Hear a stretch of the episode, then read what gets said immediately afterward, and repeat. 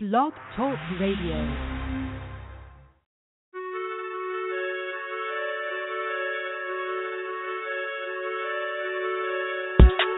I seen your girl post a bill, so I hit her in the deal.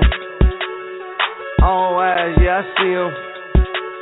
Yeah, that's your man, I hate to be him.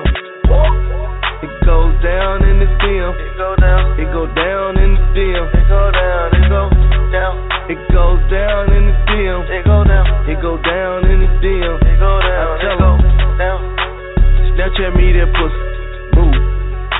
On FaceTime me that pussy if it's cool. Well, my D M poppin', poppin'. My D M just caught a body. Move. I got celebs in this D M. Move. They're breaking news if they see them. Move. But nah, we don't do no talking. We don't do no talking. We see sucker shit too often. Fuck niggas. I seen your girl post a B M, so I hit her in the D M. All eyes, yeah, I see him. Yeah, this your man, I hate to be him. It goes down in the deal. It go down. It go down in the deal. It go down. It go down. It goes down in the deal. It go down. It go down in the deal. It go down. It go down. Don't you hate when you get screenshots? Hit it. Bitch, that D M one for everybody. Rules. I love the gram. I love the gram. I love the gram. I'm addicted to it. I know I am. I know I am. And I just follow Angela Simmons. Boy, I got a crush on Angela Simmons. They like, damn, got it. You bold, bold. Fuck it, I'm gon' let the world know. Go. I seen your girl post a B M, so I hit her in the D M. All eyes, yeah, I see him. Yeah, this your man, I hate to be him. It goes down in the D M. It go down. It go down in the D M. It go down. It goes down in the deal. It go down. It go down in the deal. It go down. I tell it down. Snapchat me that pussy. Move. Snapchat me that pussy if it's cool. Snapchat me that pussy.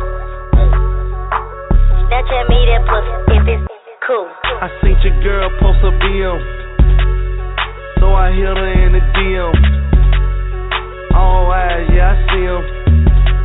Yeah, this your man, I hate to be him. It goes down in the deal. It go down. It go down in the deal. It go down. It go down. It goes down in the deal. It go down. It go down in the deal. It go down. I tell him. It go down.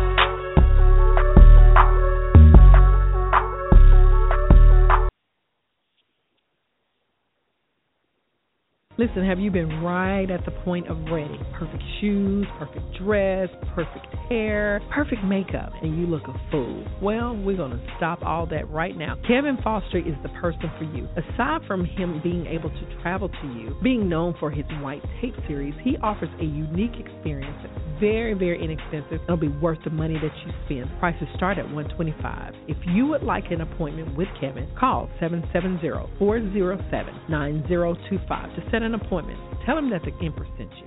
It's Instagram, Facebook, or on K Foss Photography. Tell him the Empress sent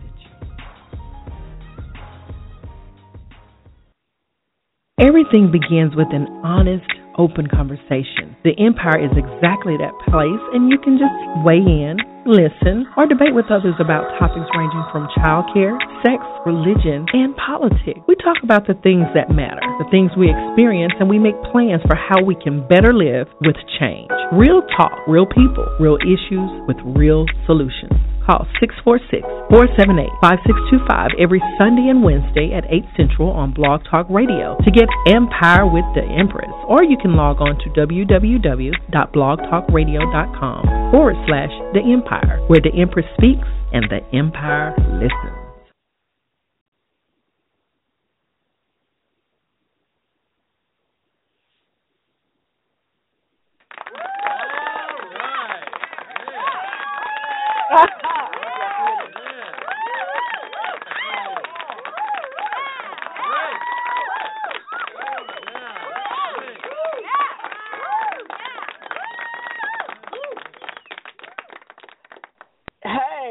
is The Empress, yours truly, here on The Empire. And tonight we're going to be talking about the Bill Cosby fiasco. I call it a fiasco because suddenly after forty years, some say even up to as many as uh, almost fifty years, there's been accusations that have had no warrant, that have had no weight.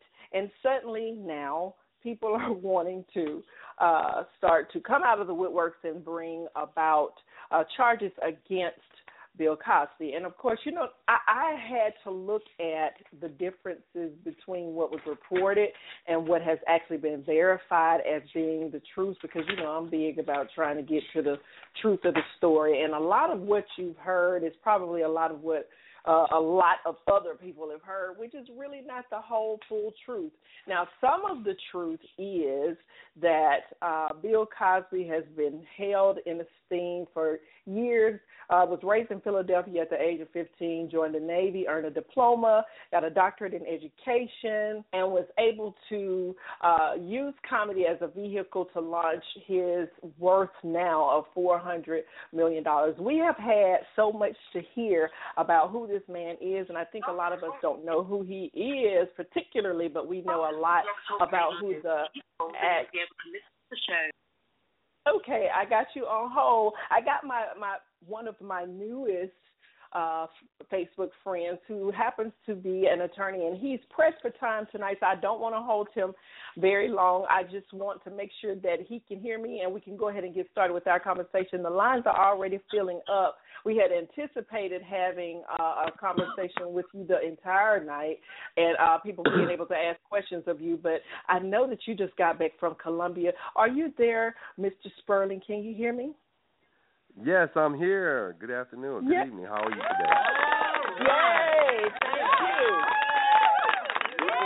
today? Yay! Thank you. All right. Yes. Fresh in from yes. South America. I know, and look, I am so jealous. Let me just go ahead and get that out in the atmosphere, because I was like on your pictures, like, like, like, why is he having so much fun? I mean, he's just like so super chilled out. You, you had so much to share, and the best I think was the uh, the, the the lobster plate. Oh my God, it's like, yeah. Oh my God, that lobster was as big as the plate, and you were just like just chilling. You know, this how we do it. I was like, you know, I needed, I should have gone to law school if that's what it does for you. you, you know what? I tell people all the time, it's the choices that you make in life. It's not necessarily where you went to school or what you went to school to uh, become. It's mm-hmm. whether or not you and your profession have mastered your profession. And if you can get to the top of your profession, mm-hmm. no matter what it is, mm-hmm. and properly finance And, and save your money, then you, you can live like that too. It does. It's not expensive. It just takes planning. You know, the more money you have, the less planning you have to do. But if you take the opportunity to plan things out, you can live like that. You know. But well, as you saw, my, yeah. Go ahead. I didn't mean to cut you off. No, you you were you were balling out. I mean, and I have never seen such a such a laid back ball in my life. Man, when you were on the yacht, I was like, okay, I'm not looking at any more of his pictures because this is really making me feel very, very nothing. I mean, I just want no, to be no, nothing. Don't feel like that.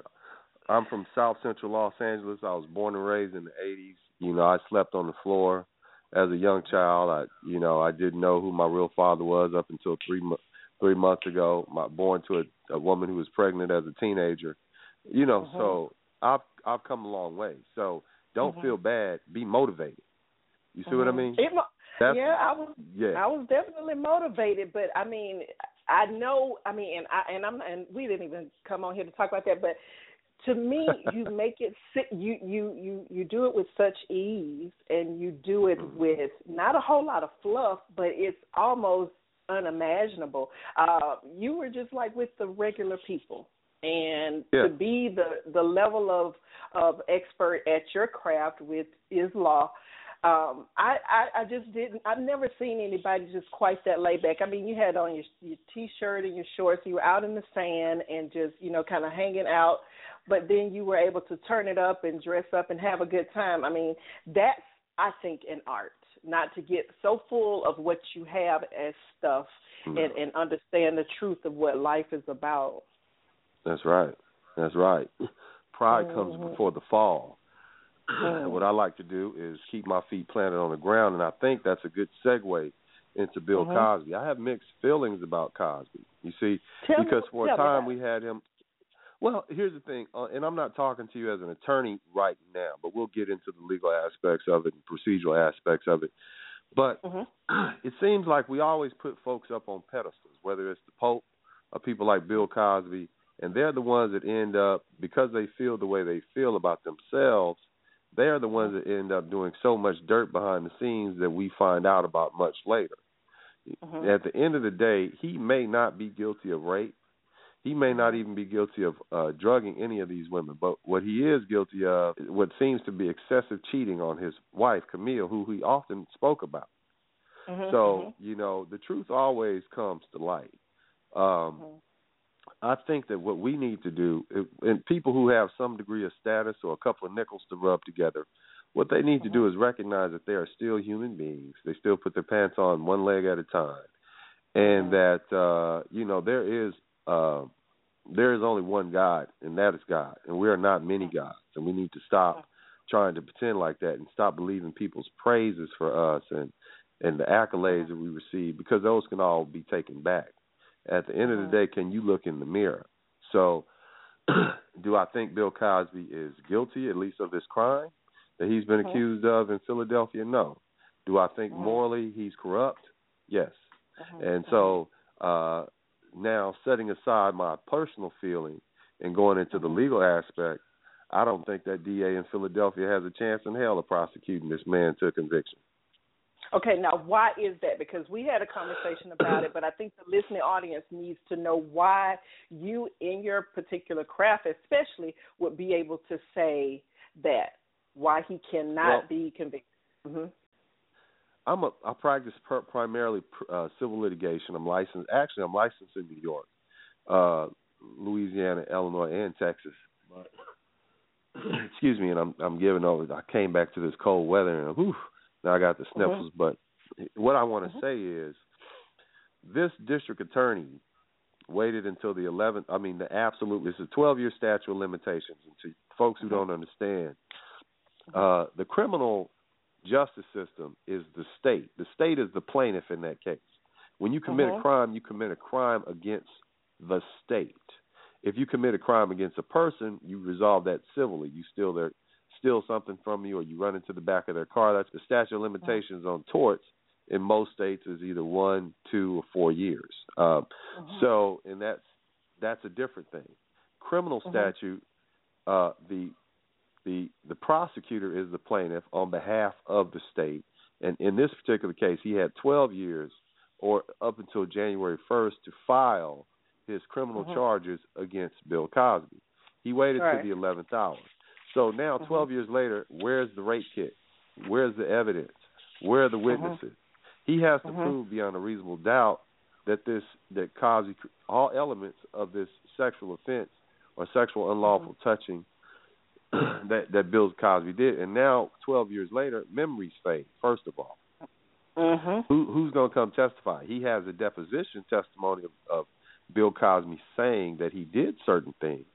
But what Bill Cosby testified to was that he gave this woman Benadryl and these sort of things. So the best that this mm-hmm. prosecutor can do is say, oh, no, what he gave her was not Benadryl, something else. But that's not mm-hmm. the testimony that Bill Cosby stated. And this woman would be in no position to know what she was given, especially now the jury's got to ask themselves, twelve years later? How do you know? You're mm-hmm. saying you were drugged twelve years later, but mm-hmm. then you came back. So the, ju- the jury's going to look into that too. Now, the best thing that Bill Cosby did was he hired uh, attorney Monique Presley, because what yes, she's done did. is she's gotten out there and she's trying to. Oh, my God, his phone dropped. Oh, my goodness. Call me back. Do not leave me. He was in the middle of a sentence and his call dropped. You know, that happened last night, and I need to make sure that he knows that he's not on the air because he may be talking to a dial tone right now. I did not write down his uh, full number, so I'm hoping that uh, he calls back, and I'm sure he probably will. But what he was about to say is the mo- I think the, the the most important part of what was being Uh, what's, what's happening now for Bill Cosby, the reasons why uh, he has not been able to be prosecuted so long uh, is because there's a lack of evidence. Now, let's just try this right quick. I'm going to go ahead and open up a couple of the lines until we get him back because I don't see, no, that's not his number, um, until he gets back. Um, because we really need to hear from him. And we're talking about the Bill Cosby episode, and I just want to know what people actually think. Do you think that he's guilty of it, and if so, why? And if you can give that to us in like a two-minute spiel before he gets back on the line. I identify you by the last four digits of your phone number, nine one seven five. Are you there? Can you hear me? Yes, I'm here. I can hear you. Okay, what you think? I don't think that Mister Bill Cosby's guilty.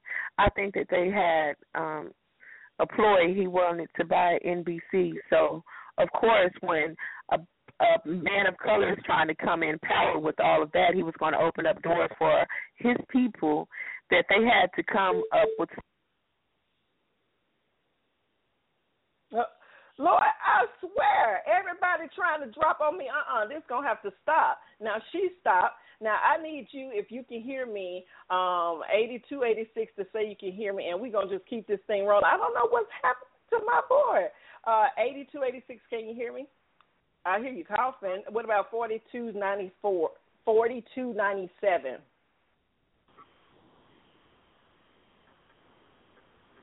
Do you guys hear me? Yes, I, I can, can hear you. Okay. I don't know what happened.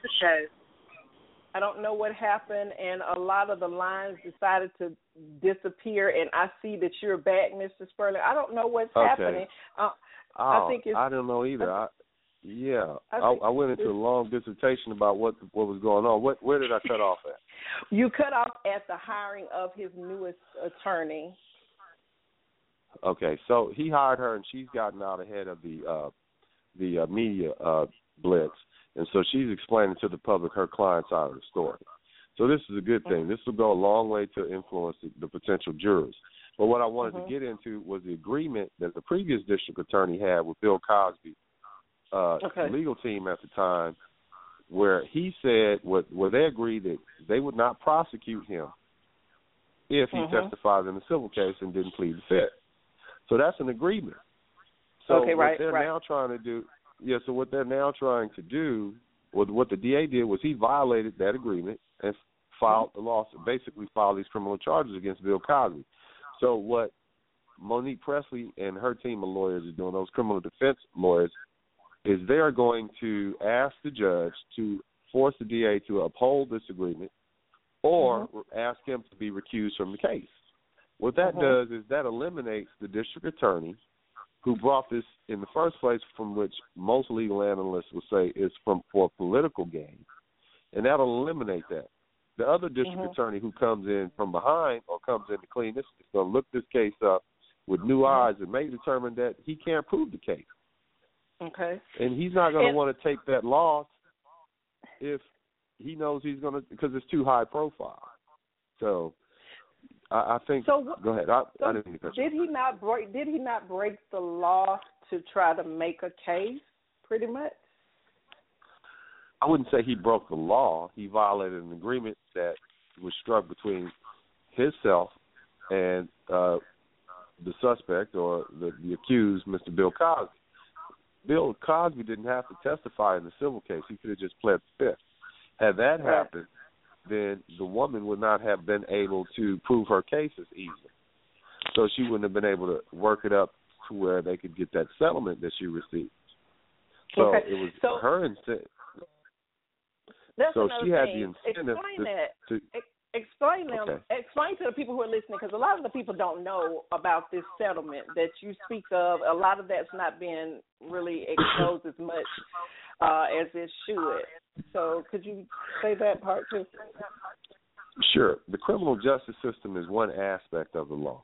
There's also the civil aspect of the law, and then there's also something called administrative law, which is where uh, governmental entities resolve their issues amongst themselves and amongst the aggrieved. For instance, a, a workers' comp case is typically an administrative case. Administrative law governs that.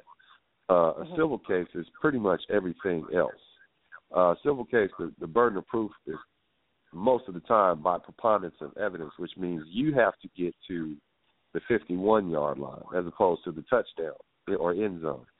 And beyond a reasonable doubt, that means that if there's a reasonable doubt that what the prosecutor is trying to prove or the facts he's trying to prove, then as the system works, the person is found not guilty because they couldn't find him guilty. So uh, the settlement was reached under the civil aspect of the law, which means that they were able to prove uh, by preponderance of evidence but or that this thing was more likely than not to happen. And so, therefore, they reached the point where they said, okay, you may be able to prove this in court. We'll agree to settle it for a certain amount. Be what you want fully, and it's not like we want to give you the money, but we'll do it to make the case go away. So by having Bill Cosby, Cosby testify in the deposition, they were able to bolster their case and, therefore, um, reach a settlement. He, in other words, he undermined his own uh self by testifying against himself as to what happened. And even though the testimony only revealed that uh, he had given this particular woman Benadryl and some other uh, medicine, he also had to testify about all those other issues with women that he had uh, uh, sl- allegedly slept with. So that wouldn't have, okay. would not have looked good in front of the jury. So in order to cut their losses and uh-huh. end the case, they decided to settle. I don't know the terms of the settlement. My, uh-huh. I'm, assume, I'm assuming that it was enough that she was willing to take it, and, and that permanently resolved that cause of action against Bill Cosby. Okay. Now, I wanted you In to also... Aspect, you know, I want you to also, because we talk in depth about the different little parts of it, and I hear the echo. I don't know if there's you listening to yourself. I'm going to send this to you, but I can hear you. I can hear myself in the background. But um, can you still hear it? If, no, it's better. That's so much better. Okay. Uh, and I, I know I owe you a deductible or a, a copay or something for your time tonight because I know that you're busy. But no, we were no, talking. Anything. This is a pleasure to be able to serve the public like this. Anytime you Great. want me to come talk about a legal issue, I'll always be happy to give you uh, uh, this time because it's a, an important for people who are in the know and who've been trained to try to help educate the public. The judicial, yeah. criminal judicial system, is the criminal and civil judicial system are under attack. As public servants, as officers of the court, lawyers need to speak more. We need to try to do more to talk to people about how this how how the system works because despite what you think, mm-hmm. the, the the system that we have here in the United States is mm-hmm. probably one of the most fair systems in, in the world that exists, ju- judicial systems. Really? In other, yeah, in other countries, if you get convict, convicted of stealing, you don't get a judge, a jury, or, or, or anything. You get people like in, in Africa, you get con- convicted of stealing. They grab you, a mob grabs you. The mob rules. They grab you, they tie you up, and they beat you. In uh, uh, in other places, like Saudi Arabia, you may get your arm cut off or your hand cut off.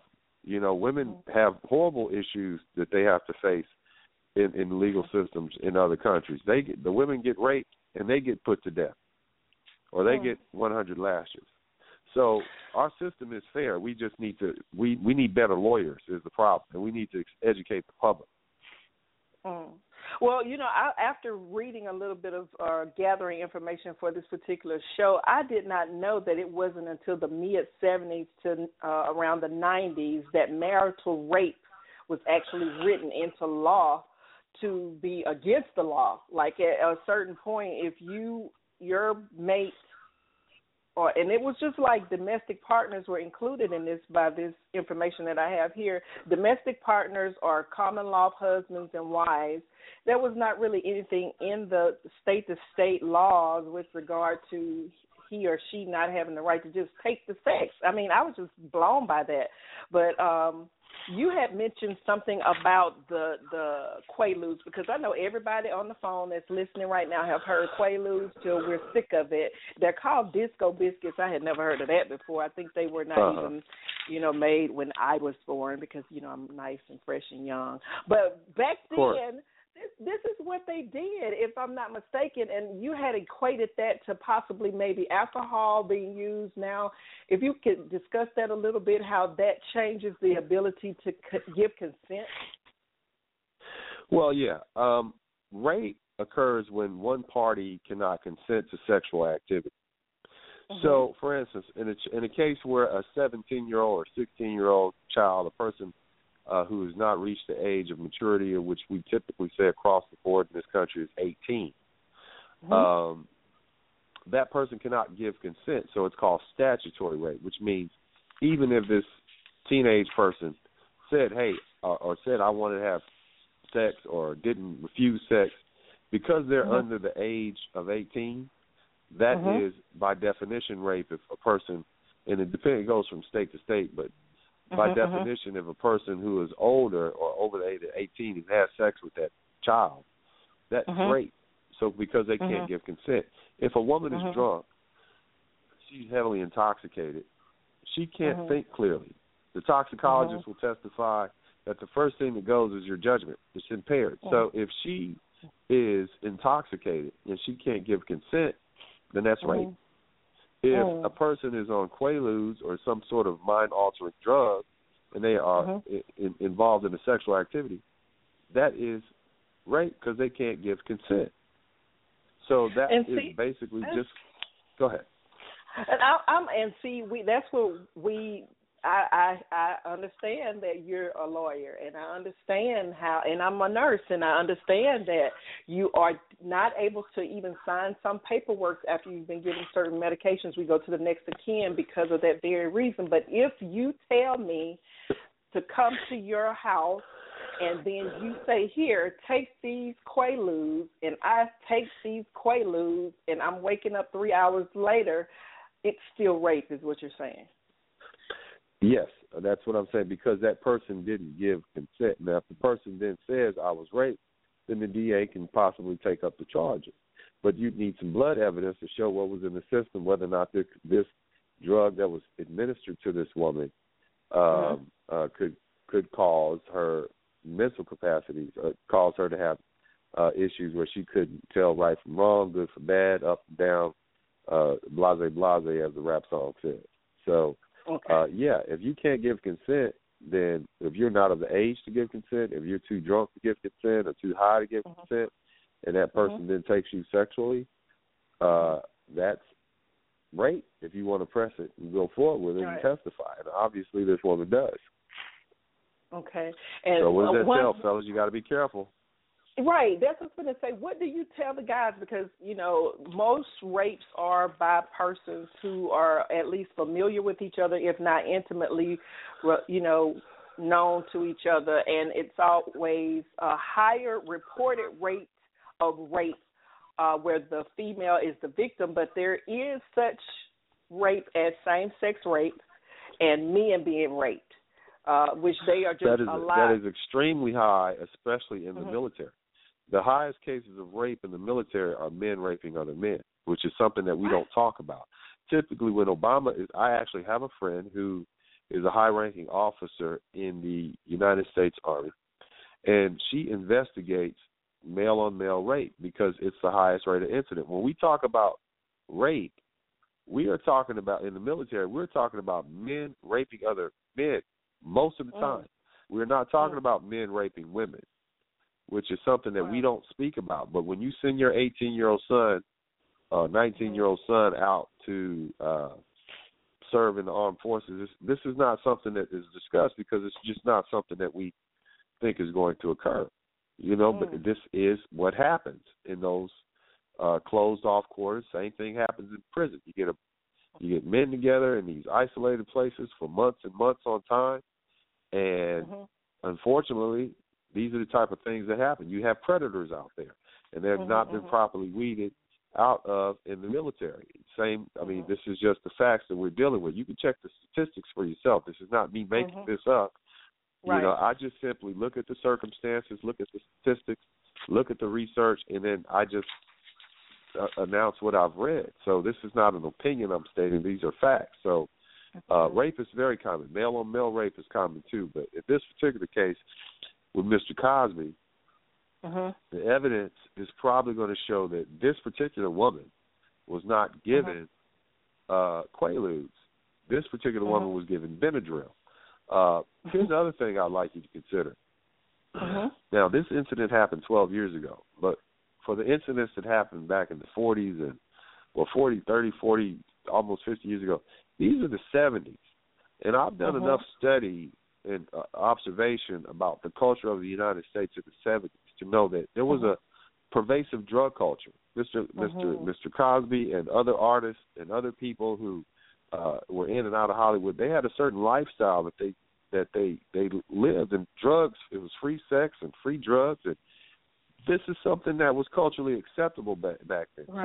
So for us to place our modern-day judgments or social values on this thing that happened almost half a century ago is a bit misplaced. For instance, uh, we all common with the stereotype about how cavemen would go out and find a mate by hitting her over the head with a club. Mm-hmm. That would be appalling in twenty sixteen, and you could end up in, in, in, in on death row for something like that. Right. Uh, but if this is this was the mating ritual in twenty, mm-hmm. you know, a million years ago, hey, you know, it's horrible. And of course, we grow mm-hmm. past that, which is what we've done now. But that is the elevation of humanity. Of course, we want to do better. But if this is mm-hmm. that was, uh, for instance, there were times when men had harems of women. There was mm-hmm. time when that was acceptable, multiple wives. We've gone past that. Society dictates that that's not acceptable behavior anymore. But are we to judge these men who had these harems? Are we to judge those cavemen who went out and hit their right. mates over the head? You know, maybe we can. Mm-hmm. We should. It was horrible. Mm-hmm. You know, but mm-hmm. here we are, Bill Cosby. You have two consenting adults who agreed mm-hmm. to To, to, to, you know, do drugs and have sex, mm-hmm. and now we're placing our twenty sixteen social values on. I don't know. It's just something to think about. It is. It's it's it's a lot to think about, because I know that the culture today, not that I'm out in that it, world, but I know I've seen, I've done shows where men say, if I buy you a drink, I at least expect a kiss, or if I buy you dinner, um, I expect something. And to me, right. that is almost the uh, definition of what sexual uh, is it harassment or uh-huh. not, it, well, well, intimidation, coercion, bullying in order to have a sexual favor. And like the the one female, I, I looked at all of these women, and there were not fifty. First of all, there were not fifty different women. There may have been maybe fifteen or sixteen who had something sexual in nature related to a true exchange between two adults. Like, some of it was just touching, some of it was a woman dreamed, yeah. dreamed something or recalled something. One other woman, her breast was, was swiped maybe in walking past. I don't know, but it was nothing, uh, it was not sexual. And rape is not about sex. Rape is about control. Is that not true? And does that not get considered with regard to the law? Because he was a powerful man. Um, he still is a powerful man. Well, so is Bill Clinton. But nobody made Monica Lewinsky get on her knees and give him what or do perform what she did. We all have right. to take responsibility for our choices, and that's just the bottom line. Um, okay. The other thing, as you see, I travel a lot for my other business, which is coffee import-export business, I call, which is called Coffee mm-hmm. King. And what you'll find is that in different cultures, people respond to things differently. In Nigeria, mm-hmm. for instance, if you're Muslim, you can have as many wives as you can take care of. So mm-hmm. multiple wives is still acceptable. I'm not here to judge their culture.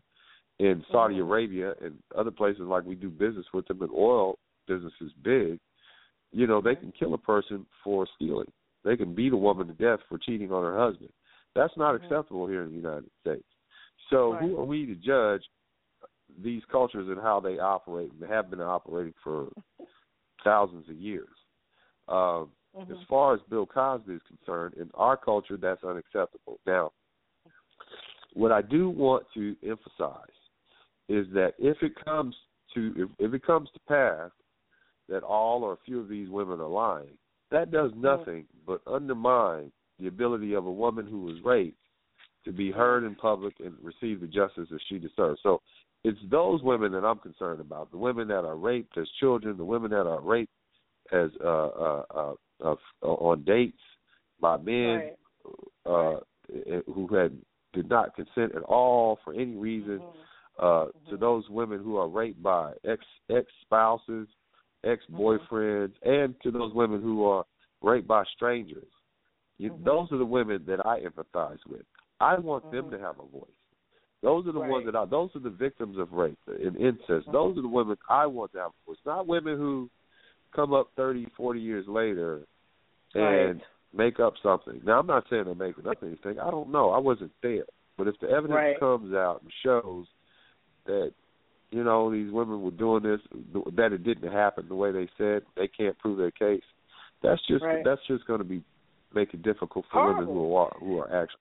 Yeah, actually, that's actually last night I had a, a female on the show named Shekinya Yisrael, and she was raped yeah. from the time she was five to the time she was nineteen, yeah. and she told, she told, she told immediately. People just didn't hear. Now there are some um, parts of rape that, uh, it, just like any other cr- uh, criminal act, Uh, where people just don't want to admit that that level of capability uh, has occurred. And sex, just whenever you add sex to things, it just gets all twisty turvy. But if this was a, if we, if we were talking about children, like the whole the subway guy, when we found out he was, you know, making plans to have sex with children, we heard it.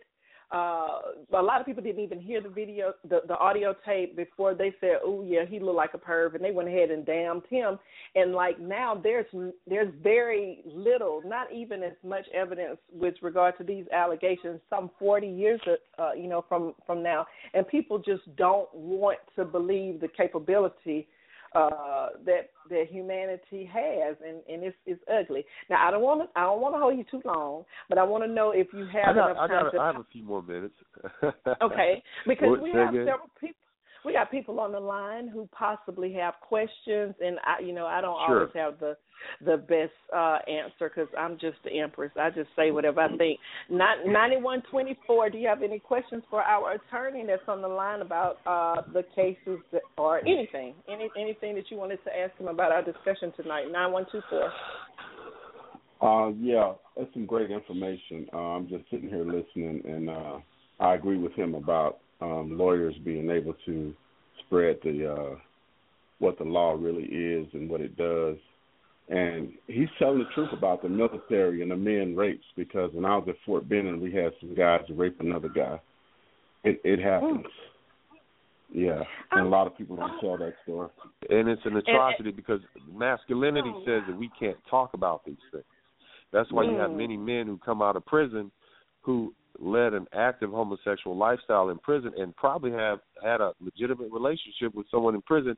And when they get out, not only do they deny having that, they, they never even admit it at all. And they said mm. beyond any shadow of a doubt that they're they're males. They're, now, of course, that's a different culture there. But mm-hmm. the truth is that is what's going on, and that is the reason why we have such a high rate of H I V infection in the black mm-hmm. community, because these men are in and out of prison and they contract these mm-hmm. diseases and they come back and they don't talk about it and they give mm-hmm. spread these diseases to their females and that the women that they love, baby mama, wife, new girlfriend, whomever. So mm-hmm. this is something that we in the black community need to fess up to. Black men and boys have been being raped since slavery. I mean, that not only were black women raped on those slave ships, the majority of the people that came over here were not women. Black women, they oh. were majority were men because they needed them to work. They only brought a handful of women because oh. they needed to be able to reproduce the population. So on those ships, and even as they got over here, it was black boys and men that were sex slaves a lot of times. So this oh. is not something that is uncommon in the black community. We just don't talk about it, especially mm-hmm. here as we came to the United States. I'm not. I don't think homosexuality was accepted at all in, in Africa and the mother continent, I don't I, I don't think it was accepted at all. I think it's something that stems from Western. I mean, if you just look at the history, look at the people that. Oh, I know. Uh, they, I, they, they, I know they, I, the, you know, the Zeus, the Greek gods, and those sort of people. It's part of their culture, Western mm-hmm. culture, and so that's something that came through Europe over to the United States. So it's more acceptable to them. But this is something that we need to talk about now. Rape. Mm-hmm. If you go in a room full of women and you ask them mm-hmm. how many of you women have been raped or molested, I guarantee you hands are going to go up. So this is a mm-hmm. serious issue that needs to be dealt with. We don't mm-hmm. need people making a mockery of pain by saying, oh, I was raped because somebody brushed by me, accidentally right. touched my breast. Right. So, you know, I, yeah. Or or having misgivings after you have actually just had sex and been maybe found out or whatever, because I know that there are women who have, and and, and this is not, like, I'm on the girls' team and I love my women oh. or whatever, but I know that women right. sometimes understand the power of sexuality, and they do right. things, not that anybody deserves to be raped, but they do things and say things that are not absolutely asking for sexual attention. Then when, it, when you're overwhelmed and overpowered, then you want to call, you know, and say, you know, I was raped. It was taken from, like, if you were just strolling down the street. Some things are just not becoming, and they ask for a lot more attention than necessary. forty-two ninety-seven, are you there? Can you hear me? four two nine seven.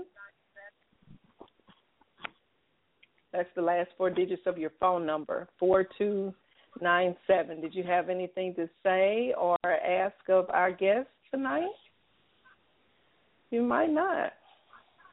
I think not. No, it's just weird. Yeah, they're, they're there. They just aren't saying anything, and I'm not going to bite. eighty-two eighty-six, are you there? Can you hear me? Yes, I can. Okay, have any questions for our, yeah, I can hear you great. Uh, you have any questions for our attorney, Dennis Sperling, tonight?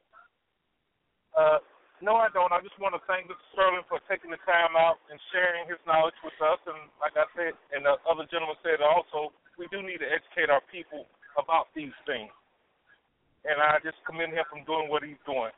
So that's all I have to add. I'm still listening and learning.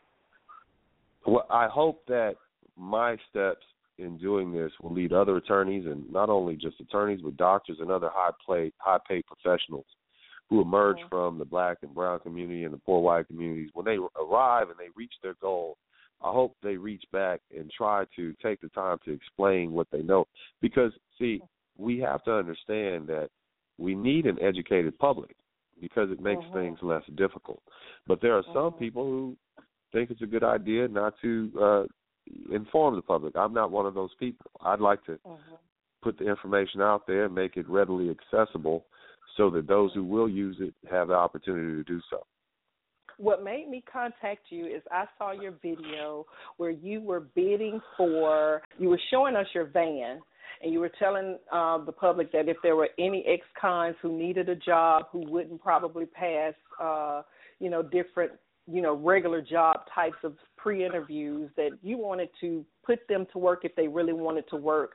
And to me, the association just by itself, a, a lawyer and an ex-con, first I thought thought of Empire. That was the first thing that popped in my head. Is like, you're going to get somebody oh, that's going to mess you up. Right. Uh-uh. I'm going to need you not to get one of them chicks like that.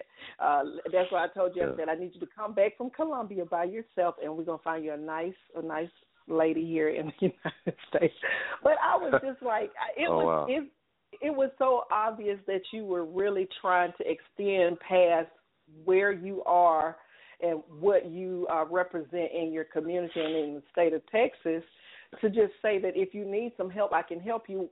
Where where does that come from? I mean, I, I know just a little bit about your background, but like even doing the show tonight, I've asked, I know a lot of lawyers here in Birmingham, and they just don't want to, they don't want their name attached to certain things because, and I don't understand why. When you're telling the truth and you're working in the truth, why, what's so hard about just sharing that truth? What I'm doing is counterintuitive. Uh, most lawyers look at this like, oh, no, I don't want to deal with that. I don't want a bunch of convicts around me helping me do anything. They want to go to their, they want to go to their uh, golf clubs and country clubs and they want to drive their B M Ws, and they want to have their briefcases and their four oh one Ks and their five hundred thousand dollars uh, homes, and they don't necessarily want to give back to the community. I'm a very successful personal injury lawyer here in the city of Houston, and as I said, I'm licensed in multiple states, including Louisiana.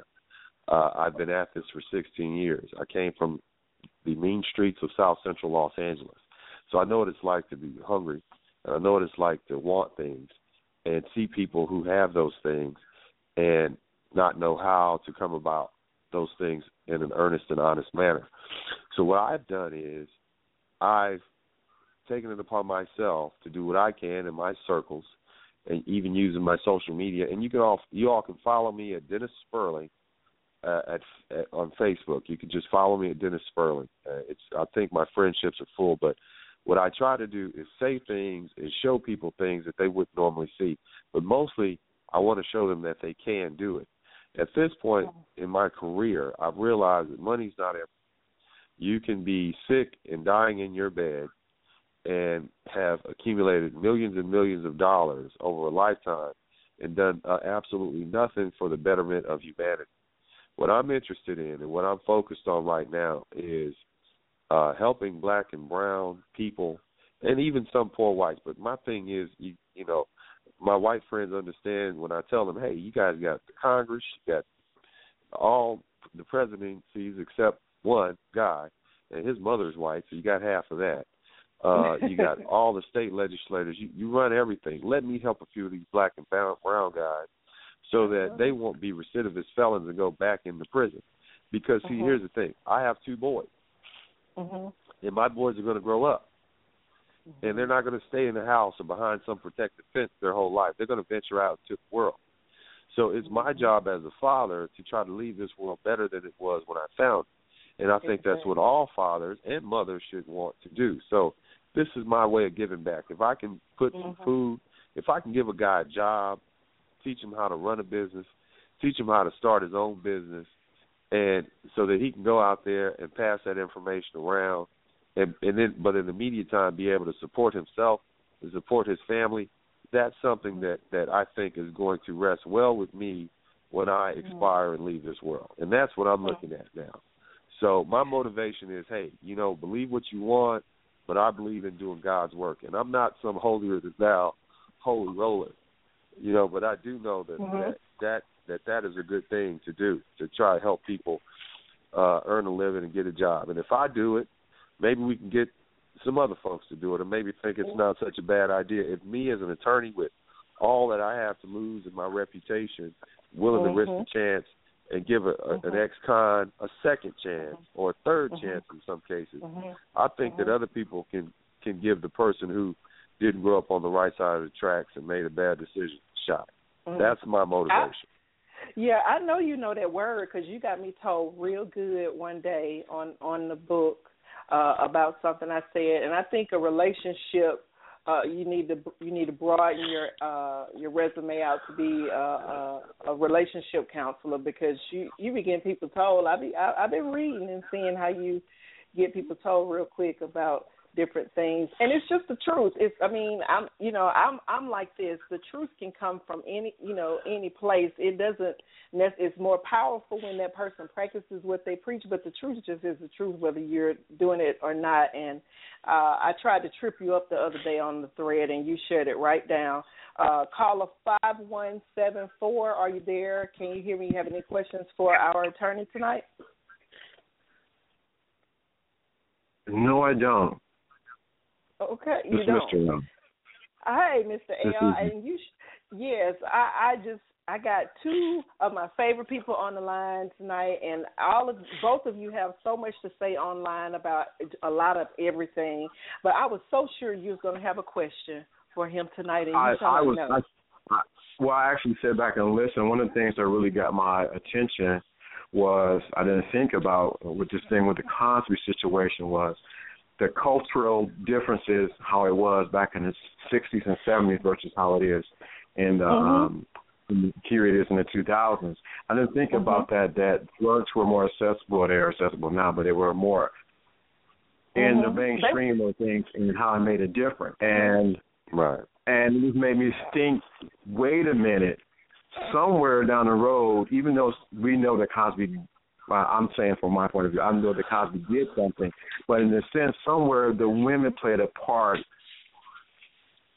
in what took place too, to my concern, concerning this whole situation. And and too, even though this happened, this happened not just to Cosby. This Cosby's not the only one this has happened to, but I think this happened to other people in the media, but they haven't taken it as far as they've taken it with Cosby. So what Maybe. do you think? What do you what are your thoughts about that? About why they're taking it so far with Cosby versus with other people in the media or in the limelight who um, may not have done the same, who done the same thing, but they're not taking him down, like taking him, taking him down the same road.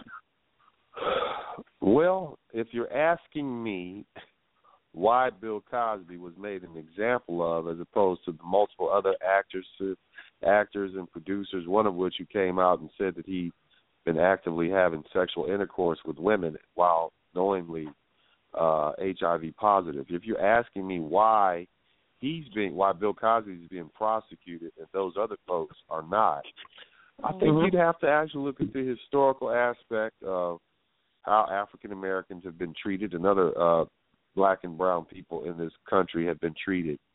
Uh, typically, uh, and unfortunately, I hate to say it, that if If there's an example that someone is, if there if there's a need to make an example for someone, they typically mm-hmm. go for the weakest uh, link or the weakest person. Now, although mm-hmm. Cosby is a very wealthy man, uh, we have a propaganda machine in the form of television and radio that mm-hmm. automatically assumes that because of a person's color of their skin, they've done something bad. In fact, if you give a child a, a black doll and you give a child a A, a, a doll that's light or white, most mm-hmm. of the children, even black children, will point to the black doll and say, this one is bad, this one is ugly. So it's mm-hmm. easier to prosecute a Bill Cosby because of the color of his skin, because there's already a presumption of guilt there, as mm-hmm. opposed to, let's say, for instance, this kid, Ethan, I forget I forget the Af- Affluenza kid, the, the, the, uh-huh. the one that killed Affluenza. four people and ran off, or right. even these other folks. It's much more difficult to get a jury who has a positive perception of that particular personality solely because of his outward appearance. It's difficult mm-hmm. to do that. But with mm-hmm. Bill Cosby, he makes an easier target just because the propaganda machine is in place saying anybody with black or brown skin is bad. Now, there are some exceptions. They make exceptions for folks like, uh, I don't know, uh, Michael Woody Jordan. Allen. You know, Yeah, well, well, what I say, Woody Allen, yeah, he he would have probably been difficult to prosecute because of the color of his skin, unfortunately, because he doesn't have that automatic he's a bad guy reputation. And so you can read into that the way you want to. But and then of course there's always I don't I hate to use the, the I hate to use the blanket term uh, bigoted or racism because it's so misquoted. It means nothing. Everything is racist now. So let's not call it that. Let's actually go into the actual fact and say, hey, Bill Cosby is prosecuted because he made an easier target than somebody who would have been a different color. That's what I think. Okay. Okay. And it, I thought it was kind of ironic that, um, what's his name? I can't even think of it. The actor who admitted that he was being extorted, that he was being, he had to pay millions of dollars in hush money just to say, you know, so people would not, you know, be involved in his private life, but at the same time, admittedly, saying that he exposed people to H I V when it is criminal in, in most states now to, to knowingly not disclose. And, you know, several yeah. women have come out, uh, several women have come out, nothing other than, you know, them being paid and probably settling. Do you think that this has to do with money, too? Because looking at what they have reported as of yesterday, Bill Cosby is worth four hundred million dollars. That's not a whole lot of money because when I win this lotto tonight, I'm gonna be richer than him. But four hundred million dollars, I'm gonna win. I'm gonna I'm, win. I'm gonna need but you to let me hold something. That was, I that's got what you, you said. I need you to let me hold something. I, I, I got you, boo. If we get this money, but four hundred million dollars is not a whole lot of money, you know. For well, I'm gonna go know, ahead and disagree with that. I think four hundred million dollars is plenty, but if you got all these folks trying to get a cut of it, it might okay. not last very long. So, okay. But but you bring that up. So the periphery is that there is a def- there is a defamation lawsuit being played out. Now here's the thing, Bill Cosby, at some point in defense of his reputation, made some statements saying, "Hey, I didn't do it." So mm-hmm. what that was, what that did, is even though the statute of limitations, a term that we talked about earlier in the broadcast, the statute of limitations mm-hmm. for the original sexual assault expired forty. Whatever, thirty-eight, forty, whatever many years ago. Because mm-hmm. he went on on the radio or went on television and said, "Hey, I didn't do it," he is there mm-hmm. he is thereby impugning these people's character, which is then mm-hmm. then then arises a defamation of mm-hmm. uh, of, of character. Now he mm-hmm. has a brand new statute of limitations, and the, the object is to go in and prove that this mm-hmm. this thing happened, and that he defamed mm-hmm. them. And in doing that, when you dig down into the merit, they have to prove that the the, the, the sexual assault did, did happen. And in mm-hmm. doing that, they prove that he was lying about it not happening. So it's a, mm-hmm. it's a trap.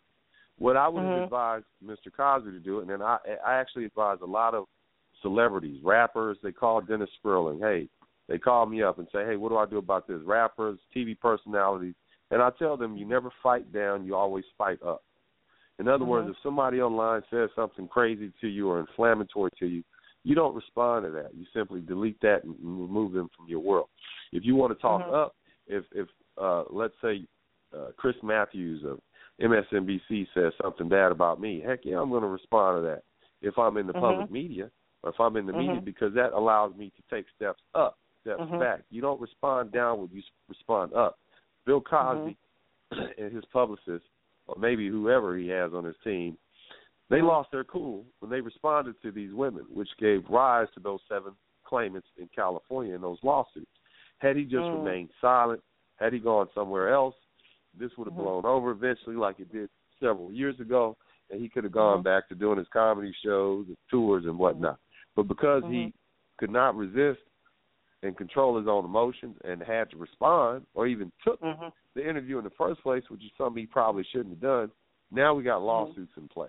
And those, mm-hmm. and you believe me, those civil lawsuits led to that criminal lawsuit, mm-hmm. which is now in Philadelphia, because the D A played on the, the publicity that was coming from the the the, the ac- allegations, the accusations, and those civil mm-hmm. lawsuits, the defamation lawsuits, to segue him or, or to help him get elected, and that's why he mm-hmm. filed that criminal suit. So uh, the mm-hmm. defamation suits are basically, and, and I think I've explained that. You, you, mm-hmm. you, do you understand? I mean, you see how that works? It's like you're I, damned if you I, do and you're damned if you don't. I know, but I thought defamation can only occur if it's not true. Half of these, several of these women uh, have uh, drug uh, histories, have been convicted of drug crimes, federal crime, have spent time yeah. in jail. Lots of these women's yeah. character. Uh, one lady is suing uh, uh, him for uh, sexual harassment, and she had uh, identity theft. Multiple right. persons of identi- identity theft. I mean, does so that you, not... you're saying she has issues? You have you question her moral to- turpitude. I that will be sure evidence do. That will, if it's within the last five years, that'll be evidence that'll come into a civil trial. But see, mm-hmm. these people, despite what you think about them, they have mm-hmm. a right to be heard in court. Okay? okay, I represent people like that all the time in civil litigation, and I win a lot because mm-hmm. I'm good at what I do. And some mm-hmm. of that evidence may not even be able to come into the jury. The jury may not even hear some of that evidence. So now the mm-hmm. question is, how much risk does Bill want to take? Now, what, what he's done is he's filed a, filed a counterclaim against them, alleging mm-hmm. defamation and, and other allegations. So now that's putting them on the defense. The worst mm-hmm. thing that you can do to as a, as a long-time person, as a long-time personal injury attorney, I will tell mm-hmm. you that the worst thing you can do to a plaintiff attorney is file a cross a counterclaim against him, and now make him have to play defense. The thing plaintiffs mm-hmm. want to do, and the thing prosecutors want to do in the criminal side, they want to be on mm-hmm. the offense. They never want to be on the defense. By putting them on the defense, you create an incentive for them to resolve the case, dismiss the case, or at least settle it cheap. So that's mm-hmm. procedurally what they have done. It's a master technique. I respect mm-hmm. it. I, it's mm-hmm. obvious to me. It's not obvious to the public. The media can mm-hmm. play it up how they want. Oh, he's picking on these poor women. But here's the thing you got to understand. The weak always team up on the strong. Nobody's going to be on Bill Cosby's side because he's worth half a billion dollars. They're mm-hmm. always going to be on these poor, defenseless women who were drugged forty years ago and are now just coming forward because they were afraid of his power and prestige and right. effect being blackballed by him in, in Hollywood have had on their careers. That's the way people are looking at that. You mm-hmm. see, despite what you think, these women have a right to bring their suits. The question mm-hmm. is whether or not Bill Cosby can properly, def- his team can properly defend against these civil suits and the tactics they're going to use. But again, this arise, these defamation suits arise because Bill didn't want to be quiet. Hmm.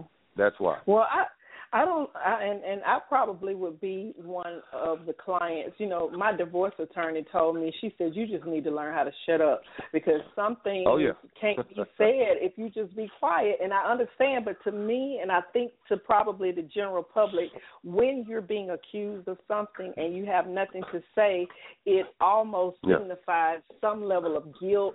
And to me, you know, I feel the same way uh, you feel about felt about Bill. A Bill Clinton situation with this situation. This is really a private issue, and if there were actual criminal elements to it long time ago, I think some of that should have been done. I think we're at a point where we just going to embarrass the hell out of them and see how much money we can get from them, besides the point of there possibly being this buy, uh, buy potential of N B C or something to that sort. I had heard some rumor, and I wasn't able to legit, legitimize it at all, but that he was trying to buy. I don't know if that's been substantiated or not, but what I do know is this. If I were a plaintiff's attorney and I told my people, I mean, that was, it was, it was a perfect setup. He fell for the trap. The Bible mm-hmm. says the power of life and death is in the tongue. And what Bill K- Cosby did by opening his mouth and talking about mm-hmm. how these women are lying, mm-hmm. he killed his career and his legacy. That cost mm-hmm. him billions of dollars in future earnings for himself and his family and his, mm-hmm. his foundation.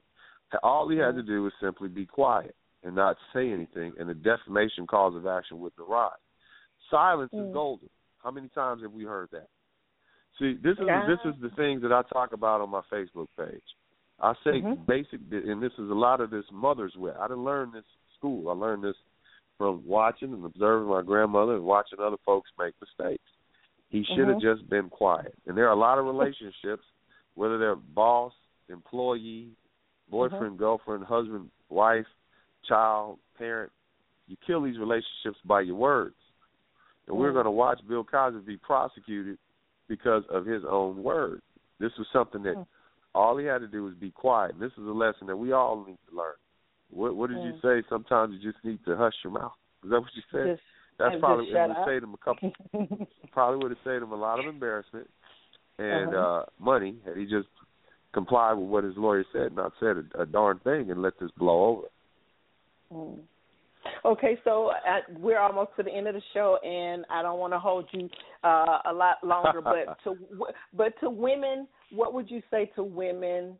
Um, first, and then, because I know you talk uh, when you post on your on your page, it seems to be speaking to the brothers a lot. It seems like yeah. uh, you're you're a brother's keeper kind of person. And I've been accused of being a man hater, but I don't hate men. I'm just a female, and I'm a woman, and I see things like we do, and I understand right. why we do some of the things we do. What would you say to the sisters?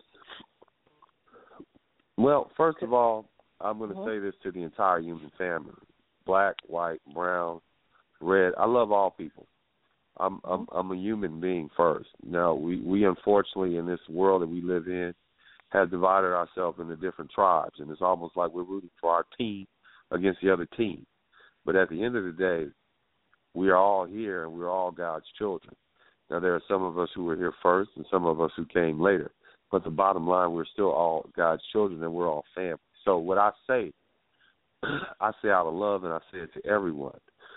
Uh, to the ladies, if you're a victim of a sexual assault or crime, you have a right to be heard. You are not at fault for that. You, no matter what you were wearing or what you uh, said or what, where you were, you do not deserve to be violated under any circumstance. to the men out there, I will tell you that the Bible talks a lot about the uh, sexual desires of men and the things that they will do for them. And you need to learn to control yourself. Nobody's perfect, mm-hmm. but when you play that game, it's dangerous. So, and if you involve other things like chemicals and drugs and alcohol and those sort of things, it becomes perilous. So, mm-hmm.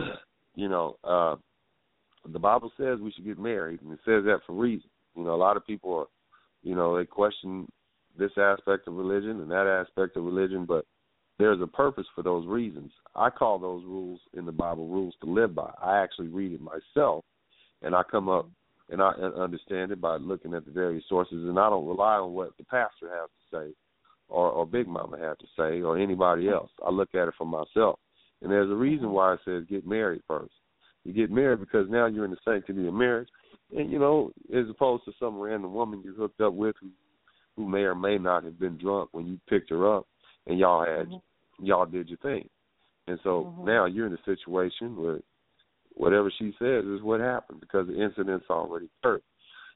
But that said, you don't, men, if you hit a woman, if you cuss a woman, if you sexually violate a woman, you're going to have problems in this society. And so you be better be darn sure who you're dealing with. And it's the same thing I'm going to tell my sons when they come of age. You better watch mm-hmm. where you place yourself because it can land you in in, in prison or, or worse. As far as the ladies, hey, like I said, I talk about stuff like this all the time on my Facebook page, Dennis Sperling. It's easy to find. Um, you know, it's a tough situation, this Bill Cosby thing, and he's an icon, and he was a father figure to many of us. I appreciate what he did for me growing up in the eighties, seeing a lawyer and a doctor and a happily married black family. I think was good for America because it helped change some stereotypes.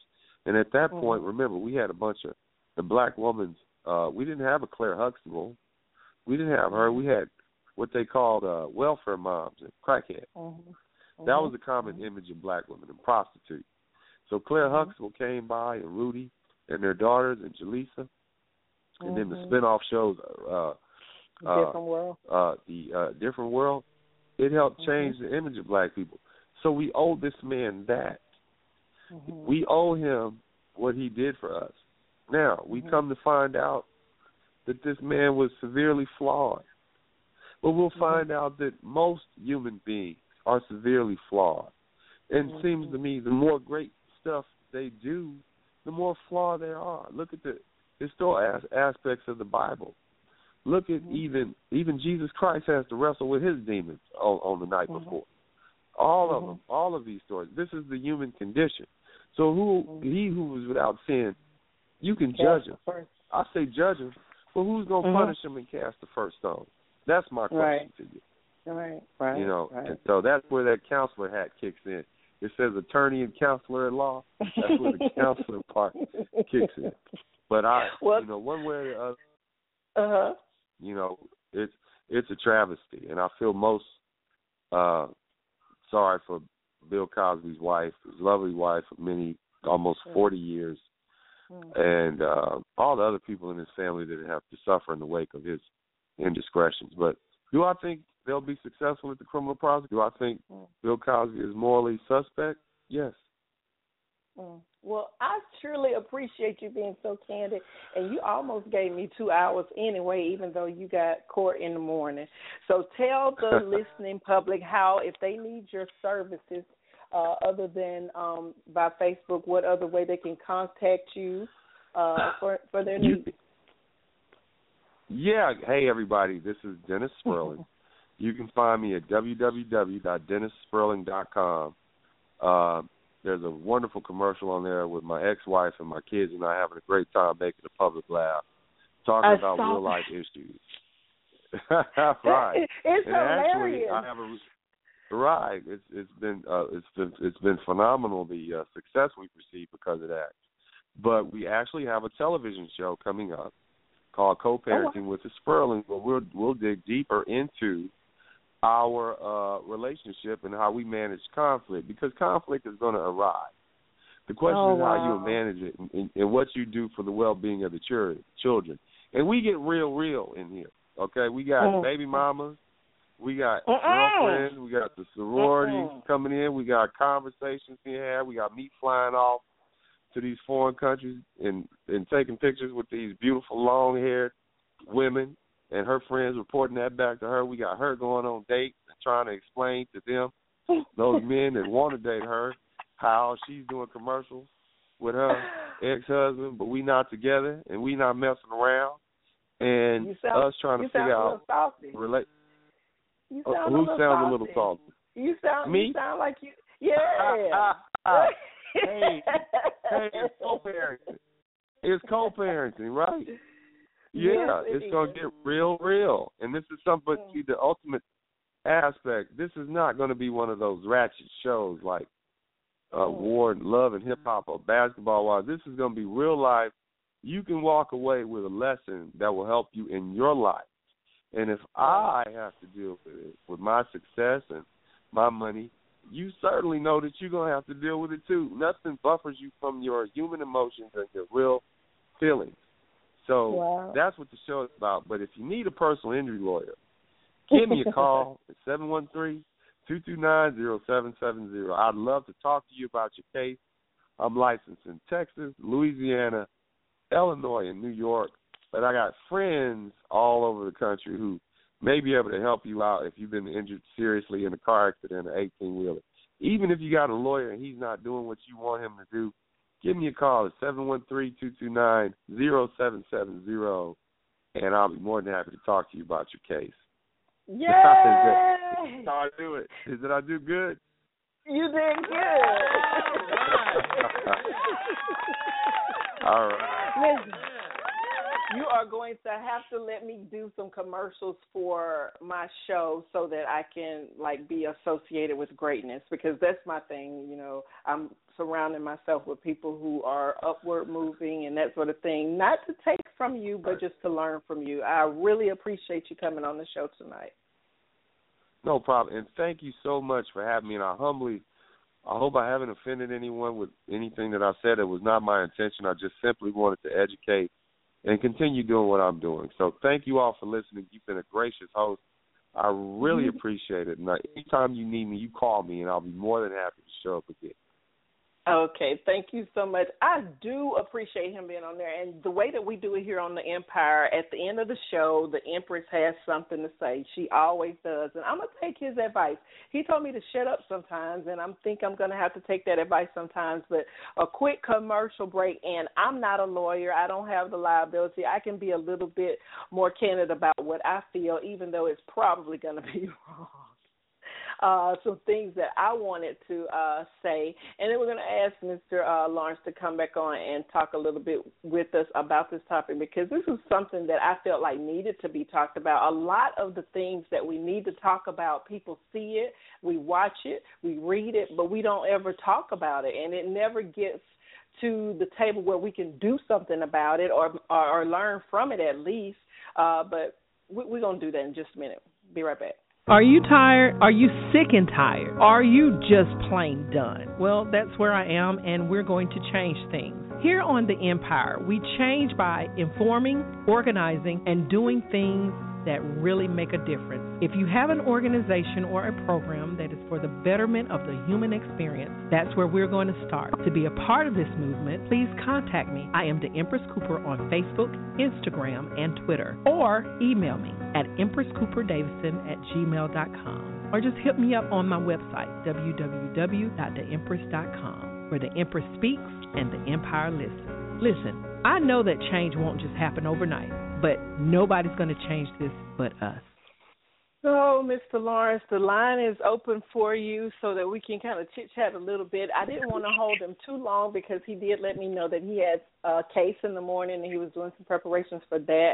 Very, very professional, man, very, very down to earth, very, very knowledgeable. And it taught me so much just to hear uh, him share some of the things that he shared tonight on the show. We had a conversation earlier about this particular case and um, a lot of the same things that he even said without my prompting. I, I just thought that it was important to know. And you said yourself that you didn't even think about the time and the culture of the time that uh, this particular issue is actually set in, and how important that is to this whole to this whole case. I didn't either. Mm-hmm. Yeah, yeah it's, it's something that I didn't even consider. Just being studying history, I didn't even consider that the whole culture in the sixteen seventies is completely different from the culture that it is here in the two thousand, in twenty sixteen. It's a completely different culture, a whole different mindset, whole way of viewing things. We have we are more, I guess, we're supposed to be more politically correct than they were back then. But then mm-hmm. too, we got to think of how women thought and how men thought during those times. It's a complete mm-hmm. difference.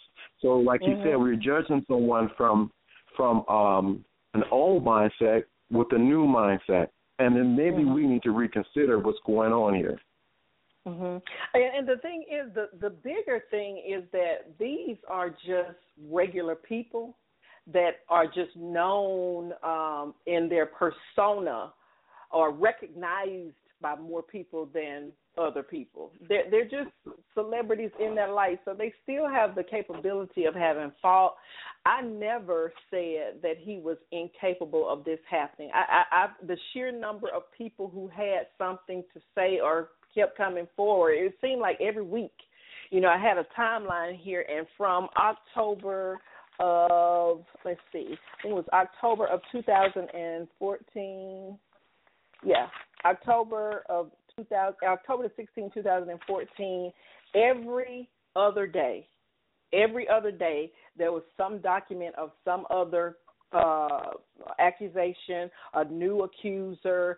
If it wasn't new details on the old, you know, accusing, there was a new face. And the, the general theme and the general number of age was nineteen. It was kind of weird. Everyone of the women, up until there was a uh, a woman who came out later who said she was fifteen years old when she was at the um, at the uh, what's the name of that house? I'm trying to find it here on my paper. She went to the house that they have sex at. What's that house called? Where Hugh Hefner? Yeah, the, uh, the, the, you talking about Hugh Hefner's uh, the, the Playboy house or wherever that is? Yes.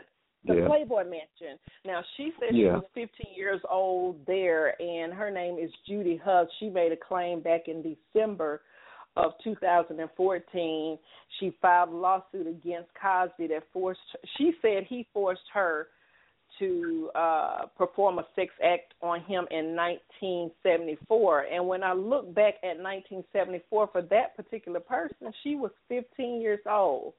And that's when that particular lawsuit that uh, Cosby filed against her, because he did and was able to prove that he wasn't even at the um, mansion at that time, and that he had paid uh, some hush money, I think, to her, uh, just so that the story wouldn't come out. But uh, now he's come out blazing. And the other thing is, I love his lawyer now. Like, I am super, mm-hmm. super mm-hmm. in love with that is not the right.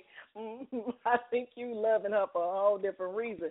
She is super smart, and she mm-hmm. actually she listens when she's asked a question, and she particularly answers what is being said. I found that to be the same truth with um, Mister Sperling. I think that may be just the attorney in them to answer what has been asked, and I think that maybe you know.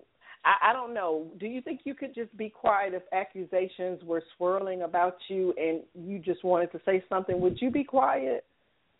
Um, I have situations where I had to be quiet and allow the accusation to, like the attorney said, allow them to, to live their life and die. And now sometimes I like to strike back because I like to I like to stir up stuff.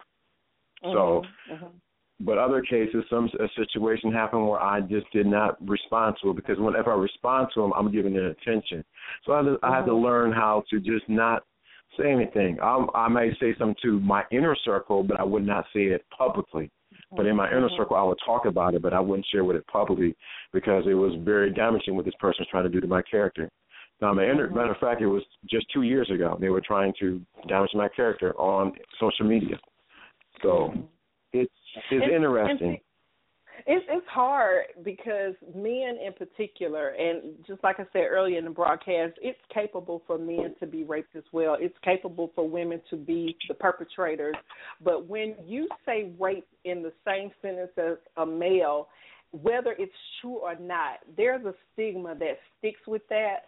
And I, I've seen people who have been accused of things that they actually didn't do, but just being accused and having to defend yourself for something that you didn't do in and of itself, particularly this crime, rape, you know, a, a sexual crime where masculinity automatically is understood to be a lot bigger and more forceful Uh, forceful than uh, is uh, femininity.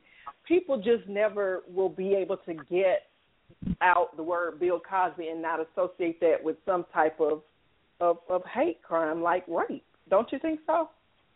I, I completely agree. I think what we have here is a is a terrible stigma, and behind all of this, we see that there, like you said, which something we talked about, there is a media machine working overdrive to keep this story alive. They mm-hmm. are doing, because every time it hits the news, hits Twitter, hits anywhere else, people get mm-hmm. paid for this story. Not Bill Cosby, mm-hmm. not even the people who are alleging these things happen, but they get paid because this story is going. I just saw it last week on twenty twenty. They did a, a, a recap special mm-hmm. on the women who got allegedly got raped or things happened to it. That means mm-hmm. they're keeping this circulating because they get money behind a story mm-hmm. that may be true or may not be false. But the downsides of it is it only lasts for but so long. And then it goes to the next story. So we got to understand mm-hmm. the media, the media mm-hmm. machine that's happening behind this, and we can't feed into it. We cannot mm-hmm. feed into it. Mm-mm. I I love the media uh, purpose, not our media's purpose. I like the capability of you being able to show both sides. I don't see why in the world people wouldn't be interested in knowing both sides. Like it just. I mean, I'm not saying choose one or the other. I'm just saying always know that there's another side. And when I went on to Periscope just to say that there's something that doesn't seem right on both ends, it just does not seem right for a man. Um, I don't care of what age. If Bill Cosby was thirty years old right now and this was still happening to him, something is wrong when this number of people has this to say about you. And then there's such a commonality about every one of those people. A lot of the women were the same age. A lot of the women said the same things. There was Uh, there were some that were able to be proven to be just kind of bandwagoning and, and was just trying to get in on the civil lawsuit, but you know, I've always been told, and I hope I can say it right, sometimes a lot of people don't lie all the time. Sometimes it's actually the truth. And mm-hmm. it's so obvious and it's so overwhelming that you may not want to believe it. But at this point, we're talking about a legal issue where you're going to have to prove rape when sometimes when a rape has literally just happened, it's hard to tell whether or not that is the truth. We've seen the, the cases where the girls have been given date rape drugs or uh, they've uh, said that they were raped by someone and then they come back several years afterwards and, and recant. Um, there was one case I'd never forget. It was a football player who had been charged with rape uh, right at his being able to be drafted, and he lost every bit of that. I can't remember his name, but I – I can remember right. that she was, uh, the only thing that they would do to her is try to prosecute her for perjury.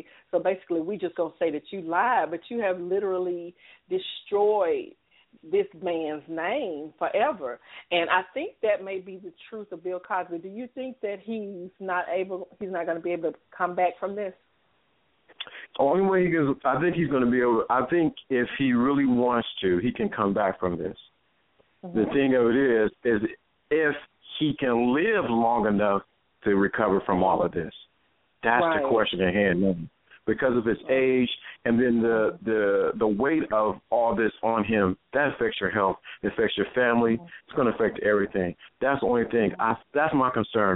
Maybe twenty years from now, we'll look back on this and say, oh, well, we see all the loopholes that were there. But right now, I'm, I'm concerned that he's able to live mm-hmm. view this little this storm that he's going through.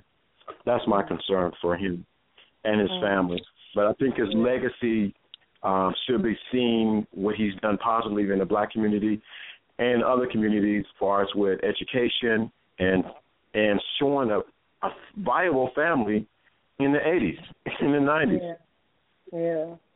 Yeah, it's sad. I just had a friend to say that he's not going to recover from this. This is, uh, you know, he's at the end of his life. He's seventy-eight years old. The man, he looks so sad. Uh, he just looked pitiful uh, going in mm-hmm. to pay his bail, having to be kind of held up just to get inside the building. Um, I swear to you, I my my my family used to call my dad Bill Cosby because he would do some of those silly things. I went to school because I wanted to live the life of Denise. I thought I was Denise Shad.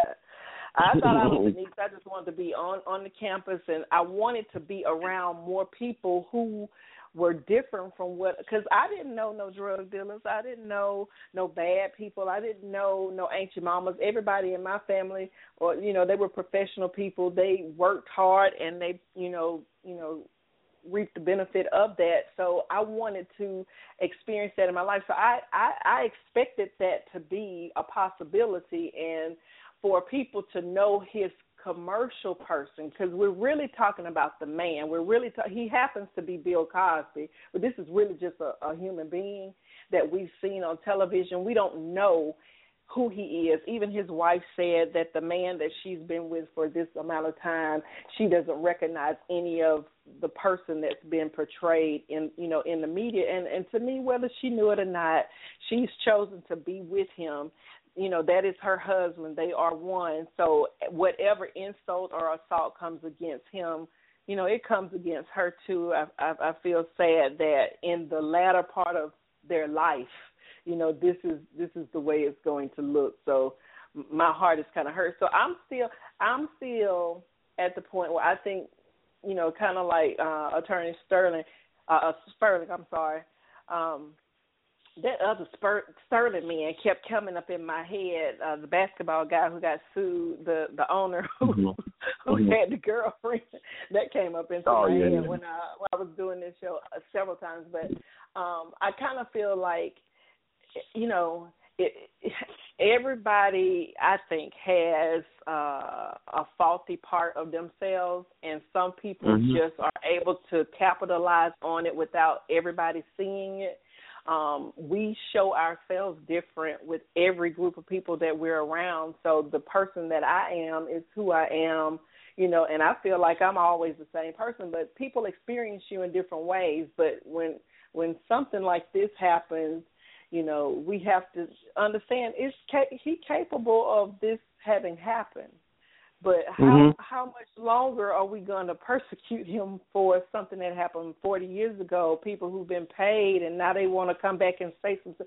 Like, at what point are you going to let people have some type of quality of life? He, I mean, he's been in jail his whole life practically dealing with this, paying you, mm. be quiet, worrying about litigation, and now the man is blind, stumbling up into the building, and you're trying to get his seventy-some-odd-year-old wife to come and testify. I mean, I, it's just too much. It, at some point, it just needs to stop. I think we're wasting a lot of time over an issue that's already, you know, kind of gone, because there's nothing. Bill Cosby can't do nothing to nobody no more. I I think when it, the heart of it is is the reason why we we keep carrying with this or keep talking about it. In this sense, is because we have not dealt with the issue inside of us. We have not dealt with our own indiscretions. We have not came mm-hmm. in peace with the things and, that we know that doesn't line up to what we think our image mm-hmm. is. There's one, there's one, there's the ideal of us and there's the reality of us. And most of us yeah. are infatu- been infatuated with the ideal of Cosby and Huxtable and all like that, and we don't know the reality of it. But the greater thing is when the mirror switches and we realize that we have an ideal self and we have a reality self, and it's hard to reconcile that when we see it in such a bold, bold boldness in front of us, and we okay. have to reconcile that with us. That's why that's why we're tugging with this, and people are fighting against this. They don't want to deal with the things that they have done wrong to themselves. That's mm-hmm. the that's one we, of the issues right now. Because mm-hmm. we know people who um, have issues. It may not be rape, but it may be, you know, lying, or someone who has a gambling problem, or someone who uh, steals, and that doesn't cloud the entirety of the person until they come and steal your stuff, or until they come and lie on you. That's why truth. That, I'm telling you, that's why truth is so important to me, because I know the things that I've done, and I know the things that I'm embarrassed about, and I know those things, and to the most important people in my life, they know those things. So you mm-hmm. really can't embarrass me a whole lot, because I've already accepted the fault of myself. I don't parade as if I'm without fault. And I think mm-hmm. that that's what more people need to do. And when you esteem to these personalities, Bill Cosby, quote unquote, Bill Cosby is a personality. We don't know that man. We we don't know mm-hmm. that man. You know, we don't know what he was doing, you know, behind closed doors, the same way everybody was saying how great and grand um, the Subway guy was, and he was setting up sex dates with a woman who was going to have sex with her own children with this man. And, like, I, I can't even eat no damn Subway no more. I'm mad because, right. you know, He, you know, you, you, you, we sold, we were sold on an idea that this man was wholesome mm-hmm. when we really mm-hmm. don't know him. And we're done like that all the time. We're done like that at church. We're done like that at work. We're done like that with our friends. And Bill Cosby is the same thing. He just happened to be something familiar to the rest of the world, and, and we're judging him unfairly. So mm-hmm. that's what I want to say about this tonight. And we're going to have a, a, a great show. I was so shocked that he said something about co-parenting, because I scheduled a show about it, because I don't think people know how to do it. They think just because y'all ain't fighting that y'all co-parenting. That is not no damn co-parenting. That just mm-hmm. belongs. mm-hmm. Because that's right, too. You have, you have you have to do more. I, I am trying my best to be able to co-parent well, but you have to have willing parties, and I can't wait till that show comes out, because I think it's going to be helpful for me and for a lot of people. Uh, we're also going to try to do a race show. Um, mm-hmm. And if anybody needs that information concerning Attorney Sperling, his number where you can contact him, again, is seven one three, seven one three Two two nine zero seven seven zero. That's seven one three two two nine zero seven seven zero.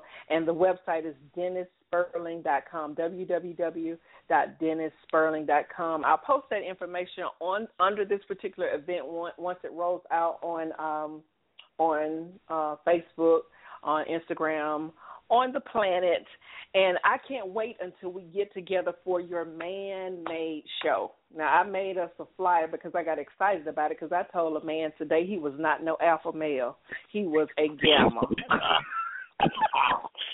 My God. I love yes, you. I said, I said, listen, this is not about the Greek alphabet either, because everybody knows I'm very particular to Omega men. They can just about get me to just, you know, do anything. They they just was some, I just love them. I just love manly men of the Omega Psi Phi fraternity, but we're not talking about that kind. We're going to be talking about personality traits. Tell us just a little bit of what we have to look forward to, if you can, on that show. Well, with the alpha male, typically we typically we we only think about that there's an alpha male and there's a beta male, and normally the alpha male is the one that is the star, is the C E O, the one who's in charge. Well, we don't. Well, we think. Well, we don't want to be a beta male. Well, the beta male is actually the one who actually is like mid management.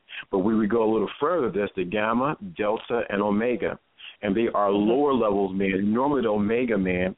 Is the Omega Man is a man who has no ambition. He is at the he is at, at the bottom, and what happens is we have been we have a culture of men who've been stripped of being alpha, even beta, and even gamma, who have been mm-hmm. trained to be Omega Men. No slight to my brothers out there, Omega Phi Psi Incorporated, but mm-hmm. it is they've been. Given a mishandle. And what happened is another thing that's so important. A lot of women don't even know it. While they say they want an alpha man, they may be better just having a beta man. Mm-hmm. Mm-hmm. I got to figure out what these can... are, because I need to know. And there's certain traits that each one of them have. And what happens is when that when when that when that happens it when that happens, that's why there's a cry in women, where are the men? What they're looking for is the alpha man, but some sometimes women can handle the alpha male, and sometimes the man can handle being an alpha male. So they settle with being a beta man or a gamma man. And see, that's what I don't want to do. I don't want to settle. I want the fullest man I can get. And I just pray that he's an Omega Psi Phi so he can bark, because I really need that. I would, I would hope you, I hope you barked about it. And it's interesting, you look, if we were just, just a little tap at you with that, you look at the Omega Phi Psi um, Incorporated, you look at them, a lot of them have traits of alpha males.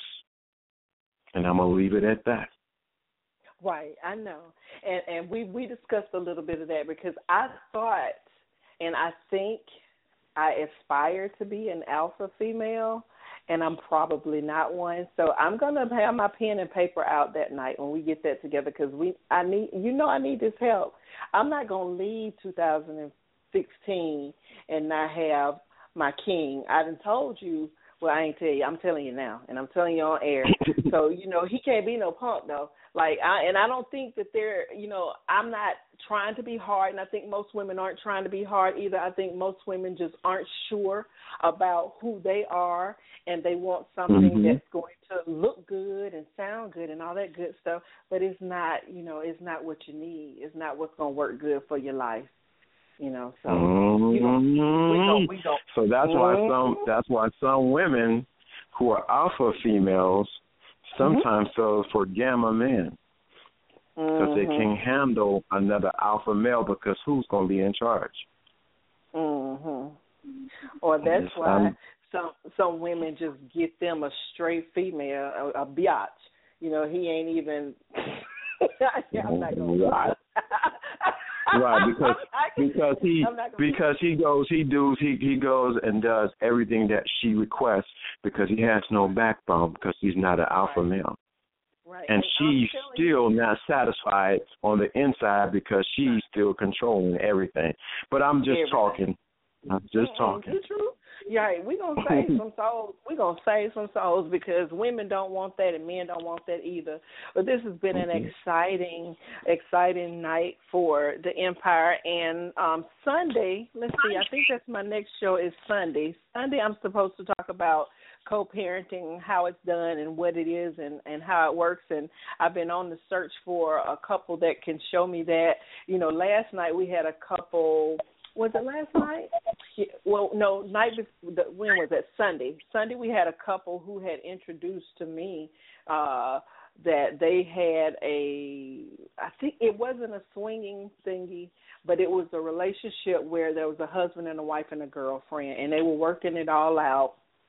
And I think you were, yeah, you were on, you were on one day, yeah, and, and and uh-huh. it's it's interesting how people who don't have Um, the original set of, you know, being related to each other, you know, a husband and a wife and, and that set of children, and then they separate. They can't get along, but y'all can do that and then go and get a girlfriend. And, you know, I'm just, I was blown away. I was like, how, how do you do that? Because, you know, I'm very stingy, and I'm glad I don't live in Nigeria or anybody anywhere else where I got to share my man, because I just need, I think I need a lot for myself, and, and maybe I need something to do other than that, and maybe I need to be uh, more for him, and I wouldn't be just needing him a lot. But I think that's going to be an interesting show. We're trying to do a race show, too, on um, Monday of next week. Don't know how I'm going to feel about it. I just realized we got a long weekend coming, and um, I don't feel like cussing on Martin Luther King, because some people just don't get it. People want to people want to act like they see gray. No, you don't. You see things exactly how they are, or you're refusing to see exactly how they are. And you don't have to pick a side. I think you just have to be honest and truthful about what you do see. I don't know how to... Mm, that's gonna be interesting, no. right there, because right. You know, I don't, some some some people want to. Some people like being Uncle Tom's, and some people like pretending like Uncle Tom don't exist. Well, I'm just talking, you know. I know. My mama it's, told me. It's interesting. My mama told me I was a racist. My mama said that I was not tolerant enough for people who were not like me, and I don't think that that was necessarily true. I think she's from mm-hmm. a culture of not addressing things that were just blatantly wrong, and it was easier to not address it at all. But I'm just not made out of that. And she would say, "Oh, Sharon, just oh, wait a minute. Just let me, you know, let me." Let me go before you get started. before you get started. Right. And I, I, I would yeah. I would say this one thing. So so I know this is prelude to maybe to the race show, that a black yeah. person cannot be racist, but they can be a bigot. Okay. Well, right. Well, and see, I've done a show on that, and I was a little confused with that, and I actually still disagree. I think that if you esteem your race. I don't care that it's functionally not able to be superior, but if you esteem and support and empathize and sympathize and give way and opportunity to people who are just like you because they are like you racially, then you're a racist. That's what I think. I don't know if that is the clinical definition or not, but it's some racist black people. It's some mean black people. They meaner oh, to yeah, me than, they, than white people are to me. And, and I want y'all to, to know about it. And just because I have my hair sewn in, I got lots of hair up under here. I just want to do what I want to do to my hair. I want to do what I want to do. And that don't mean I want to be white. I don't want to be white. And I'm not a red bone. We're going to talk about that. I am a brown coffee colored girl. How about that? Mm-hmm.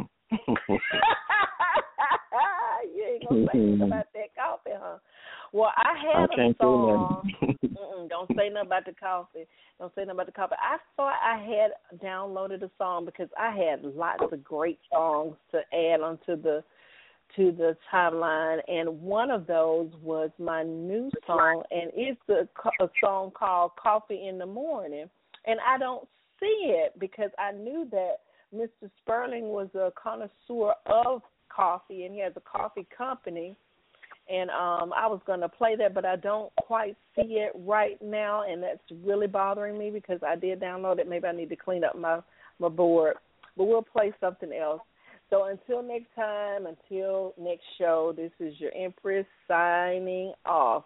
You have a good night, Mister L. We're going we're gonna to have a good show, okay? Sounds good.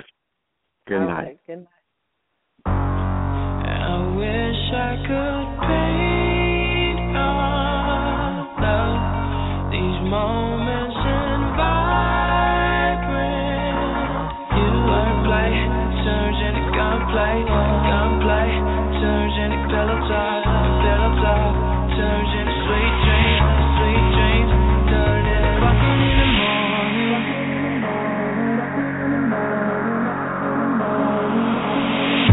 we talk street art, sarcasm, crass humor and high fashion. Color moon glistens, the plot thickens as we laugh over shotguns and tongue kisses. Bubble bath, you for daring, would you rather? A cold flame, the thrill of no shame. Drugs, sex, and Polaroid. Pick a star in the sky, we could both say goodbye. Oh, I wish I could paint all of these moments and vibrate. You were playing. Surgeonic gunplay, gunplay, surgeonic pillow talk, pillow talk, surgeonic sweet dreams, sweet dreams, turn it fucking in the morning, fucking in the morning. I don't wanna wake you, I just wanna watch you sleep. It's the smell of your hair, and it's the way that we feel. I never felt good. Hey, we back though, the sun's still down. Look, hey, good morning, baby. Don't mean to awaken, but the bind is your precious time and my temptations. Never mind that, I guess I climb the ladder later. Let's try and put your back on me, then I'ma take it. Hey, what is this macchiato? We tasting caffeinated. Your body, I swear to y'all, I'ma stay up. Grab a towel, she need it. Now she opened again. She say my stroke is a stone. I let that soak in her vein. What's up with it? Okay, what's really good? I never know your bad side until you show your good. Okay, what's up with it? Hey, just let me set the mood. Hey, she said she don't on the first night, the morning wood. Hey, we talk. up, read some movies and old tunes. Emulate fifty Shades over Jodeci Groves. But I'm joking, I'm trying to send your body that notion. If nobody throw me a floater, I'ma drown in the ocean. Come and take this work, fuck around, be late to work. As the conversation fades, let's play you hang up first. With your silly self, pictures in my celly. Well, kisses give her goosebumps, well that's cool, I used to shoot a braille. Stop, baby, ain't mean to wake it. I can put you back to sleep if that's a consolation. And I'm tired of waiting, so no more disappointment. I'm not your regular joke, I'll be your puppy in the morning. Puppy in the morning. I don't wanna wake you. I can't talk to you sleep, alright, right. I'm yours, yeah. Is this the way that we fit? I never felt comfortable.